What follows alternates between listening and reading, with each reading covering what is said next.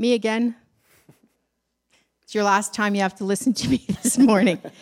it is my pleasure to introduce to you Peter Fast. Peter is the Deputy National Director with Bridges for Peace Canada, having returned with his family from volunteering with Bridges for Peace in Israel for over three years. Peter holds degrees from Prairie College, a BA in Biblical Studies and a BA in Intercultural Studies. He has completed a Master of Arts in Judeo Christian Studies at Masters International University of Divinity.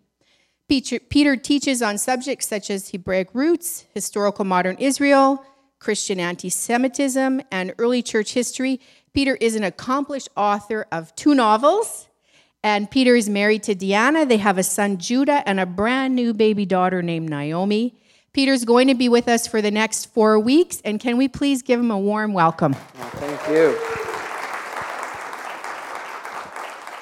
Yeah, it is wonderful to be here. When my uh, little boy Judah was born, I couldn't stop smiling, and now that I have a little daughter, I got all choked up. So it, it's not as impressive as the big screen, but look, there she is. Can, here, for the people in the back. Okay. Can everybody see that? Okay, maybe I'll pass it on later. Okay. No, it is a blessing to be here. And um, I just want to quickly just say a few words about Bridges for Peace. Uh, we are a Christian organization. We're in eight countries around the world, and our international office is in Jerusalem, Israel. And our, really, our mandate is to bridge that gap between the church and the synagogue, between Christians and Jews, recognizing and realizing that for most of history, unfortunately, many Jewish people have been persecuted by uh, members of the church and by Christ followers in the name of, of Christ. So it's resulted in centuries of mistrust, suspicion, hurt, bitterness, uh, these kinds of things that often cloud uh, their vision or, or stereotypes of how they see us as Christians. And so it's a, it's a long, arduous journey, but we're bridging that gap, and it's an incredible thing. So we do mm, uh, lots of education in the church. We take people to Israel. We uh, groups. We uh, offer volunteer opportunities to pray, to, to donate. But in Israel, we have many programs. Uh, just to highlight a few, we have a food program. So we feed about 22,000 people every month. Uh, we have a program that brings many Jewish people to Israel, many of them uh, escaping anti Semitism and hostilities, especially like in places like Ukraine. So we have uh, brought over almost 60,000 people.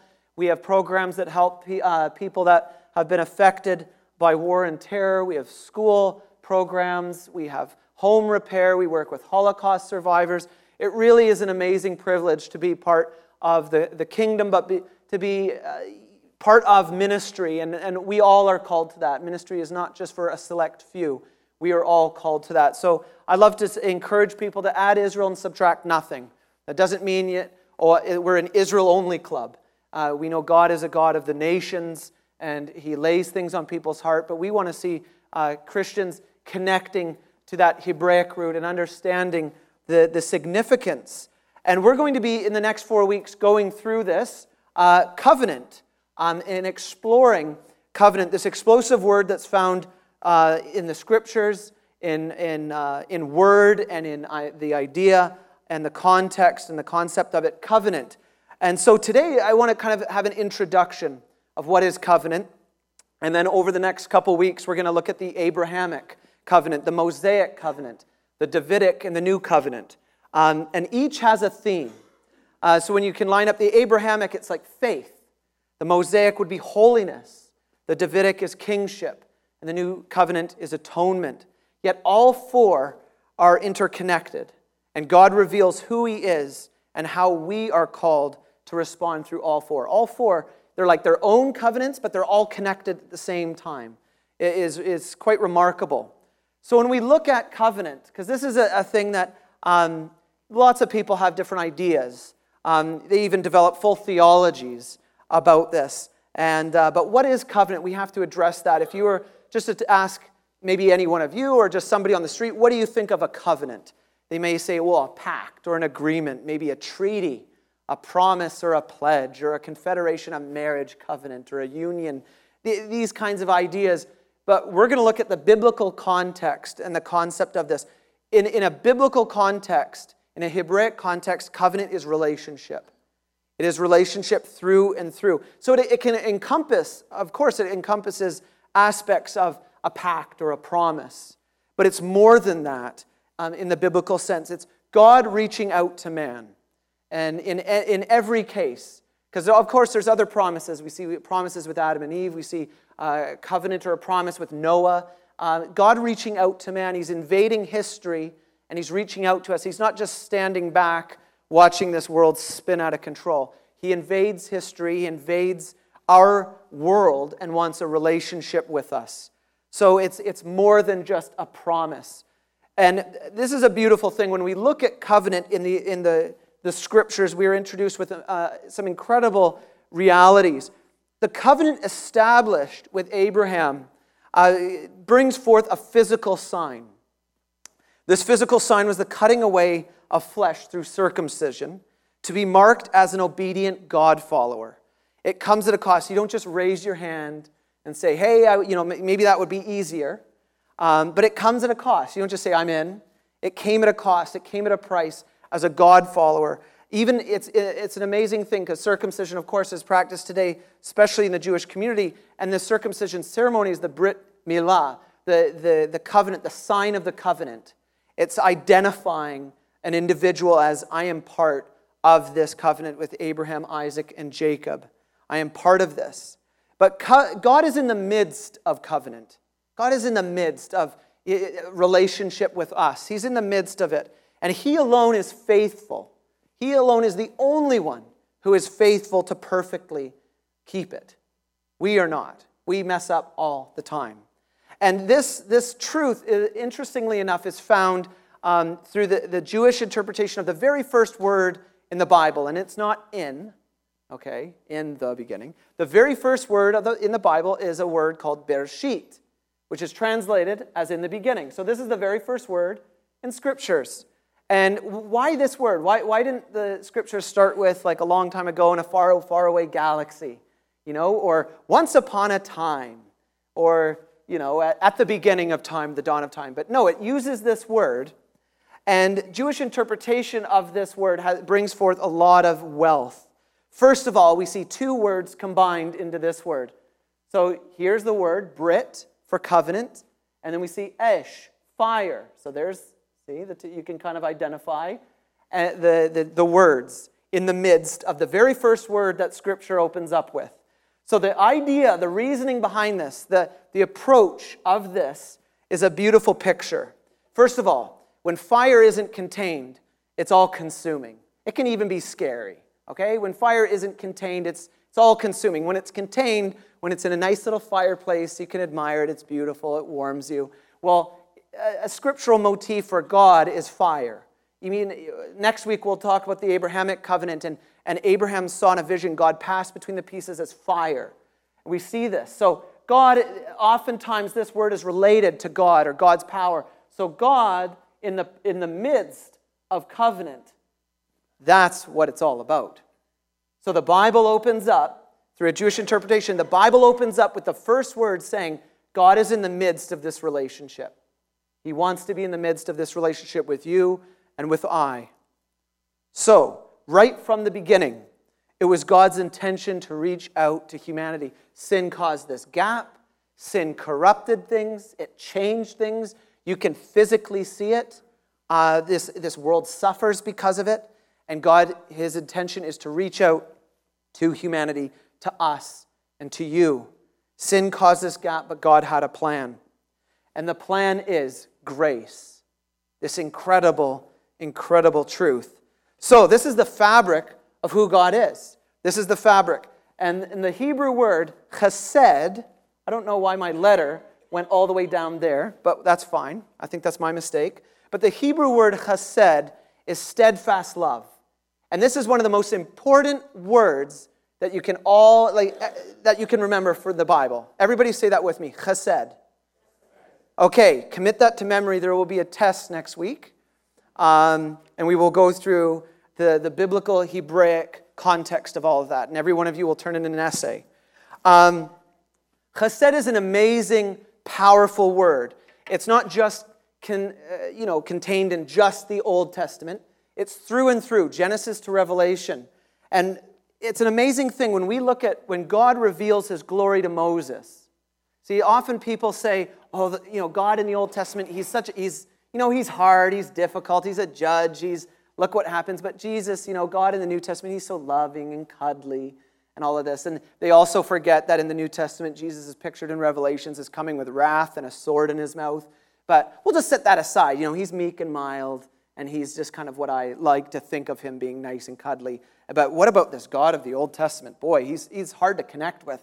Well, when God reveals his glory to Moses, this is an amazing thing. In Exodus 34, God reveals his, his glory to Moses, and this is how he introduces himself.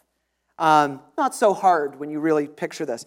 And the Lord passed before him and proclaimed, The Lord, the Lord God, merciful and gracious, long suffering and abounding in goodness and truth, keeping mercy for thousands, forgiving iniquity and transgression and sin, by no means clearing the guilty, visiting the iniquity of the fathers upon the children and the children's children to the third and fourth generation.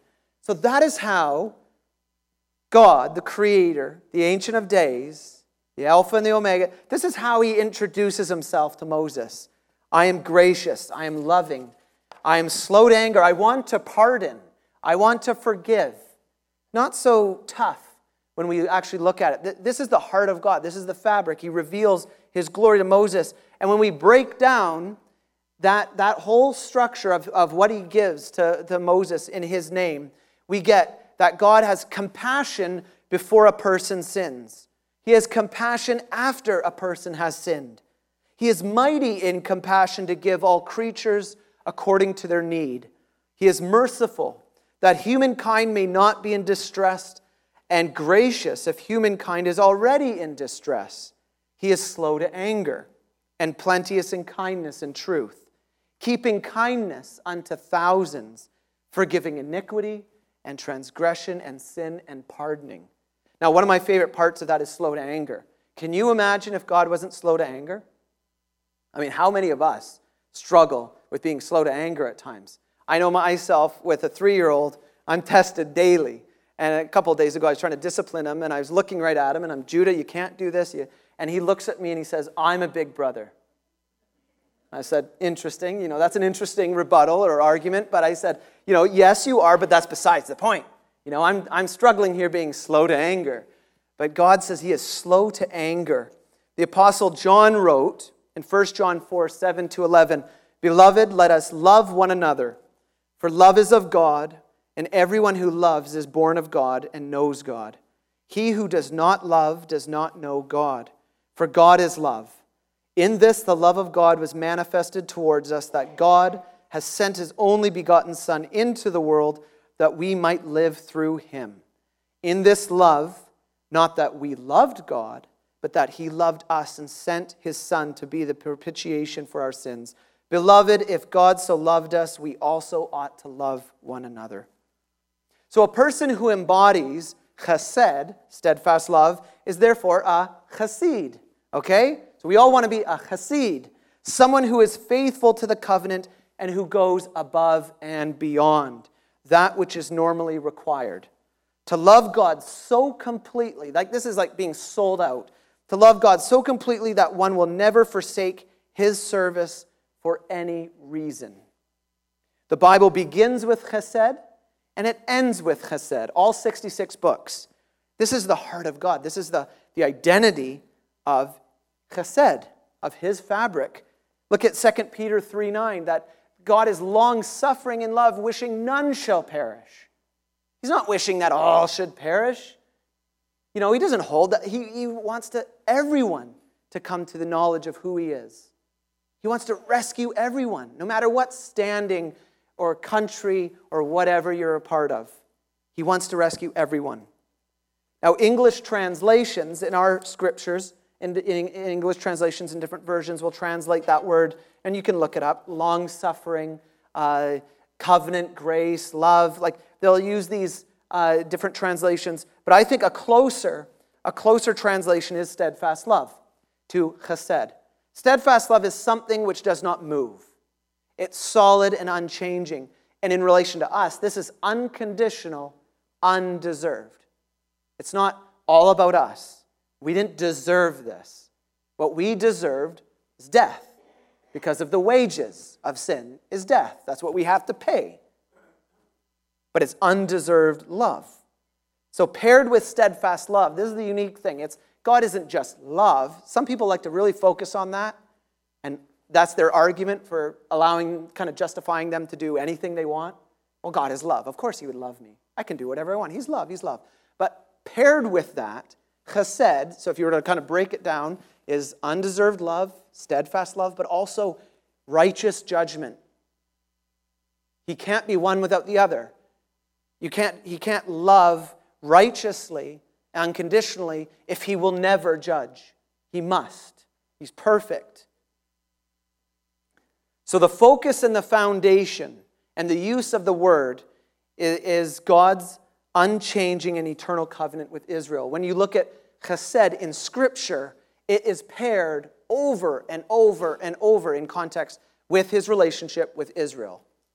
It's an amazing thing. Psalm 105, 1 to 11. Look at that. Look at the whole chapter everlasting love, this everlasting covenant, the oath, the covenant he gave to Abraham, and the oath he swore to Isaac and renewed to Jacob, an eternal everlasting covenant. But it also has a New Testament expression. Right through all of the scriptures, we also see not only Israel, we see chesed used with God, how he looks at nations or people, but it has a unique relationship with Israel. But in the New Testament, we, we are introduced to um, a couple words. First of all, charis, grace. That would be the New Testament equivalent. Charis, grace, chesed. It's the exact same thing. See, God is the same yesterday, today, and forever. He doesn't change. He doesn't say, oh, now I'm in New Testament times. I got to be more loving. You know, He's the same. He's constant. When, the, when they were tra- uh, translating the Hebrew scriptures into Greek, which was called the Septuagint, the word that was changed, uh, used was eleos, mercy or pity. And uh, this, though, is connected to also to agape, unconditional love. And this is the love, this is the word Jesus uses uh, when he reinstates Peter. Do you love me, Peter? Do you agape me? It's like, Peter, you don't deserve it, but I'm extending love to you. Will you accept that? So, chesed is used 248 times in the Old Testament in 241 verses. It's a very Hebrew thing. If, if they say one thing and then repeat it again and repeat it again, pay attention. Repetition? Well, they use this 248 times in 248, 41 verses. We need to draw into that. We need to pay attention to that. So, in many of those cases, it's, it's related to Israel. In other cases, it's man, uh, God's attitude to man or man to man. A few examples in Joel 2:13, God describes himself as being slow to anger, and the word chesed is used.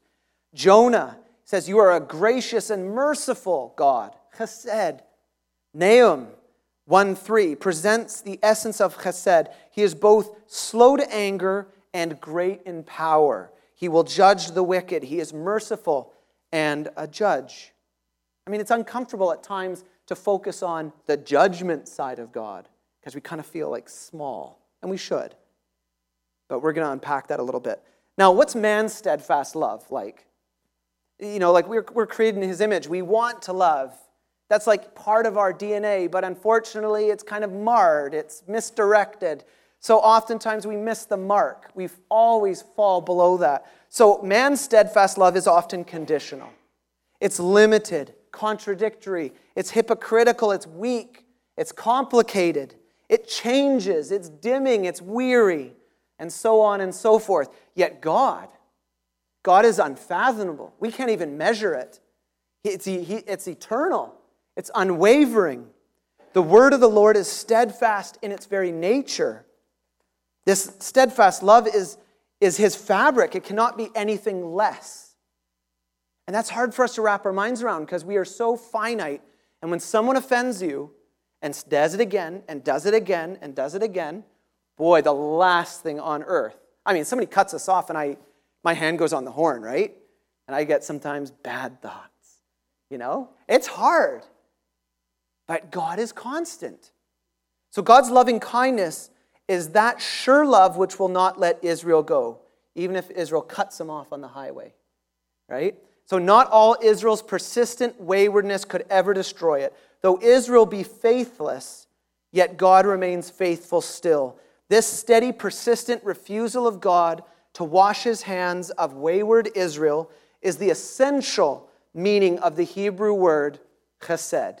And uh, if you want to really picture it, Leviticus 26, 44, 45. I mean, Moses is talking to Israel, the children of Israel, and he says, You know, when you guys do bad, bad things will happen. And in this passage, he's talking as if they're in the nations already, like, and they're in the nations because they've sinned. And God says, He reminds them, Yet when you're in the nations, I will not leave you to utter destruction. I will not abhor you to utter destruction, but I will remember my covenant with Abraham, Isaac, and Jacob, with your forefathers, and I will bring you back. They're in the nations because they're they did wicked, but he will not destroy them. He will remember his covenant. It's about the covenant he made. So, in the whole of scriptures, we see God's steadfast covenant, uh, this love, applying to two chosen parties. One, God's ongoing covenant with the nation and people of Israel, and how it will one day reach its pivotal purpose of redemption before God as a people and nation when they turn back to Him. And two, the bride of Christ. You see, when God entered into that covenant with Abraham, that's not a free ticket of salvation. This was a covenant to his physical descendants, national Israel, chosen to stand out, to reflect who he is, but it was always about faith. Abraham, his faith was credited him as righteousness. It was God has never changed. Circumcision didn't save anybody, yet it was a sign given to show the world and the people of Israel who he, who he is, the bride of Christ. Isn't that an amazing thing? God's work with the church. Israel is like a warning system of assurance for the church and us. Did you know that? So, first of all, if God could love Israel so much to keep his word, never to reject them, to promise to restore them, then we can trust God will never reject us. This doesn't mean the absence of punishment and judgment when Israel rebels or us, which we clearly see in the scriptures. Often Christians will say, those, those stubborn, stiff necked Israel. Well, I, you know, every single church I've ever been in my life has stubborn and stiff necked people. In fact, I think it's more of a human condition than just Israel. But they're a warning system. Number two, though, so if God can love Israel so much and say these things and uphold it, that gives us assurance. However, if God could use language like everlasting covenant, eternal promise, you're the apple of my eye, all of this stuff, and then break his covenant with Israel, and then take his covenant and give it to the church and say, I'm starting again, like some people teach, what does that do to who God is? What does that do to his word, his credibility, and his nature? And we will explore that in later weeks.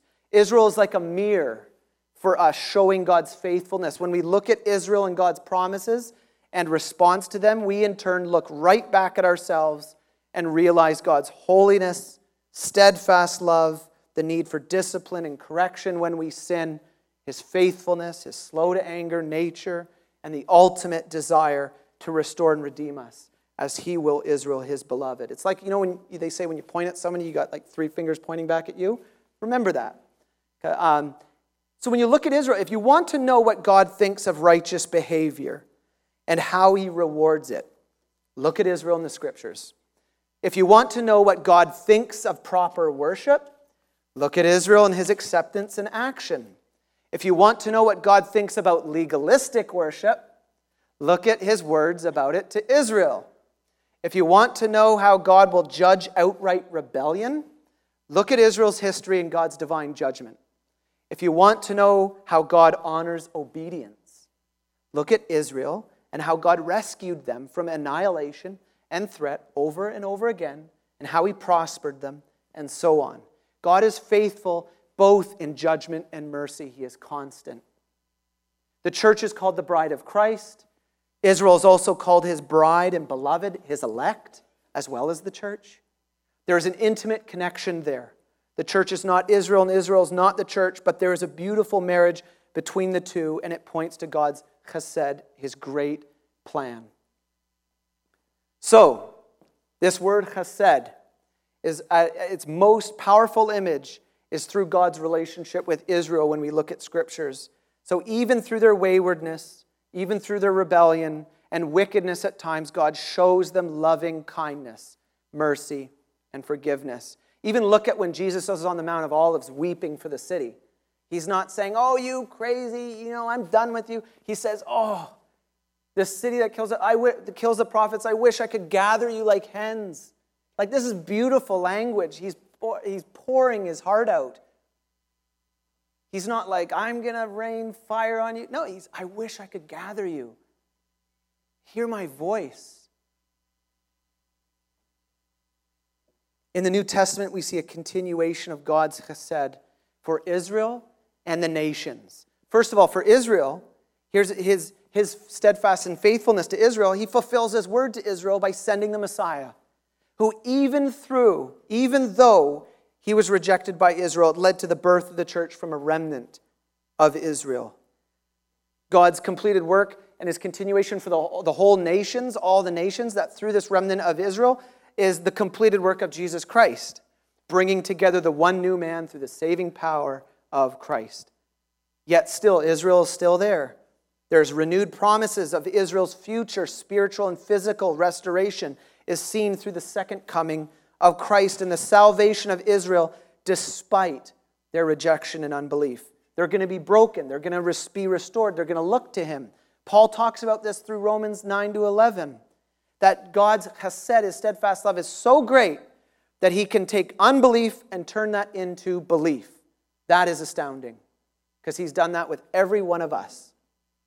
He does that with every one of us. But we also see the church doesn't get away with it.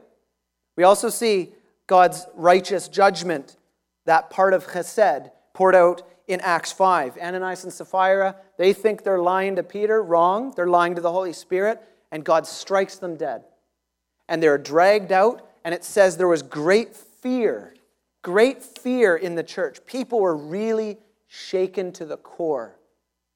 You do not treat God lightly. I mean, that's a very Sinai experience. It's like at, uh, at Sinai, we see, you know, Korah, and he's like, I can be a better leader than you, Moses. So they're like, okay, let's meet by the flagpole tomorrow at 3. And then the ground opens up and Korah's swallowed up. It's like that Ananias and Sapphira, it's a very similar parallel. It's like, oh, we can hold on to our money, we can lie, it's okay. God won't do anything. We're covered by grace, and look what happens. Don't take God lightly. And it's a wake up call. And he doesn't do this wake up call because he wants to kick the church. He loves his bride. He wants to clean his bride. He wants to be with his bride. But you can't do that because his righteous judgment is paired. Now, this is the, the kicker as we begin to close here. The loving kindness of God towards Israel is therefore wholly undeserved on Israel's part. Same with us. If Israel received the proper treatment for her stubborn refusal to walk in God's way, there would be no prospect for her of anything but destruction, since God's demand for right action never wavers one whit. Strict, however, as the demands for righteousness are, the prophets were sure that God's yearnings for the people of his choice are stronger still. Now, here is the great dilemma of the prophets and indeed the dilemma of us all today. Which comes first, mercy or justice? Which, which comes first, mercy or justice? An 11th century Jewish commentator called Rashi said this. He said that God gave precedence to the rule of mercy and joined it with the rule of justice. But this much is clear when we try to estimate the depth and the persistence of God's loving kindness and mercy, we must first remember his passion for righteousness. His passion for righteousness is so strong that he could not be more insistent in his demand for it.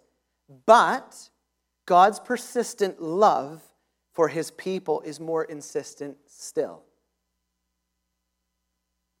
A theologian named Thomas Snaith said this The story of God's people throughout the centuries is that her waywardness has been so persistent that if even a remnant is to be preserved, God has had to show mercy more than anything else. It is important to realize that though the Hebrew chesed can be translated by loving kindness and mercy without doing violence to the context, yet we might, must always beware lest we think that God is content with less than righteousness. Sometimes we can slip into that. There is no reference to any sentimental kindness and no suggestion of mercy apart from repentance. In any case where the Hebrew original is chesed, his demand for righteousness is insistent and it is always at the maximum intensity. The loving kindness of God means that his mercy is greater even than that. The word stands for the wonder of his unfailing love for the people of his choice and the solving of the problem of the relation between his righteousness and his loving kindness passes beyond human comprehension. I mean, this is the crux. This is the crux of the whole matter. The ultimate expression of God's chesed is through the finished and completed work of Jesus the Messiah, once given and free for all. If he hadn't come, we would be lost. And my challenge is like when we, for you today, is when we encounter God, if you truly have encountered God, there must be transformation because you're encountering the author of this, the perfection of this. Every human that has ever lived, but one, falls below this and always messes it up. Jesus lived this perfectly.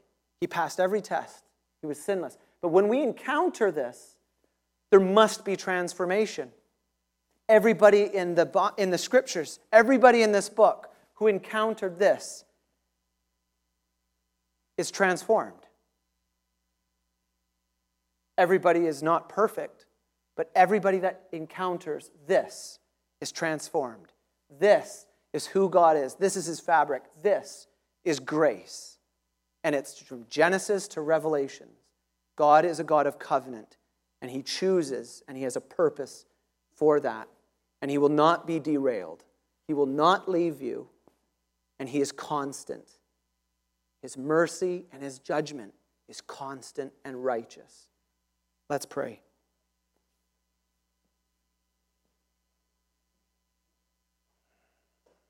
Yes, Heavenly Father, we thank you, Lord.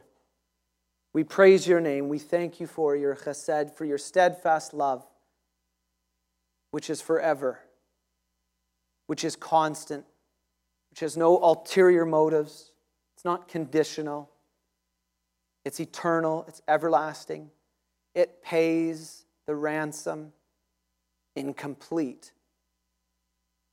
It forgives, it seals it is complete, perfect, heavenly love. And you extend that to us. We don't even deserve it. We break your word. We break your law. We do things we shouldn't. We think about things we shouldn't. We make a mockery of you at times. We hurt people. At times, we're a terrible witness. Yet, still, you just hold out your hand and you say, I love you. Experience my steadfast love. You can change. Come near to me, and I will come near to you. And this is free, this doesn't cost anything. But this completes, Lord. This is why we were created to walk in unity, in union with you. And what was severed will be joined and repaired. And we thank you, Lord. And if there's anybody here right now who doesn't know you, Lord, may they cling to you. May they recognize and realize who you are and be transformed. And if there's people here that know you but are struggling to make sense of you, maybe they have struggled or suffered hardships. And that can be difficult to go through that and still think that steadfast love endures forever, that you want what's best for me. And the only answer is Jesus. And I pray for those people who struggle, Lord, that they would be renewed. Clean them, bring them to you, Lord. Bring all of us that we may stand before you one day, pure and spotless, looking at you face to face. Amen. Blessings as you go today, and we'll see you next week.